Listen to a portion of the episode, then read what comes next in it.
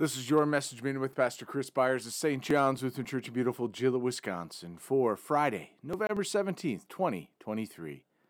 So Jesus said to them, When you have lifted up the Son of Man, then you will know that I am He, and that I do nothing on my own authority, but speak just as the Father taught me. John 8, verse 28. When we look to the cross, we see the greatest act of God's love for us. He chose to enter creation, live, suffer, and die to redeem us from our sins. The cross highlights the choice God made for us. It can be hard to face the brutality of the crucifixion. Yet, amid that suffering, God cleansed us of our failures, our sins.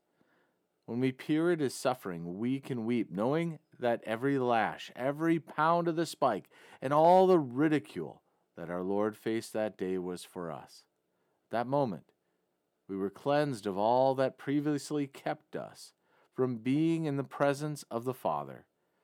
By his stripes, we are healed. Let us pray. We thank you, our Heavenly Father, through Jesus Christ, your dear Son, that you have kept us this night from all harm and danger.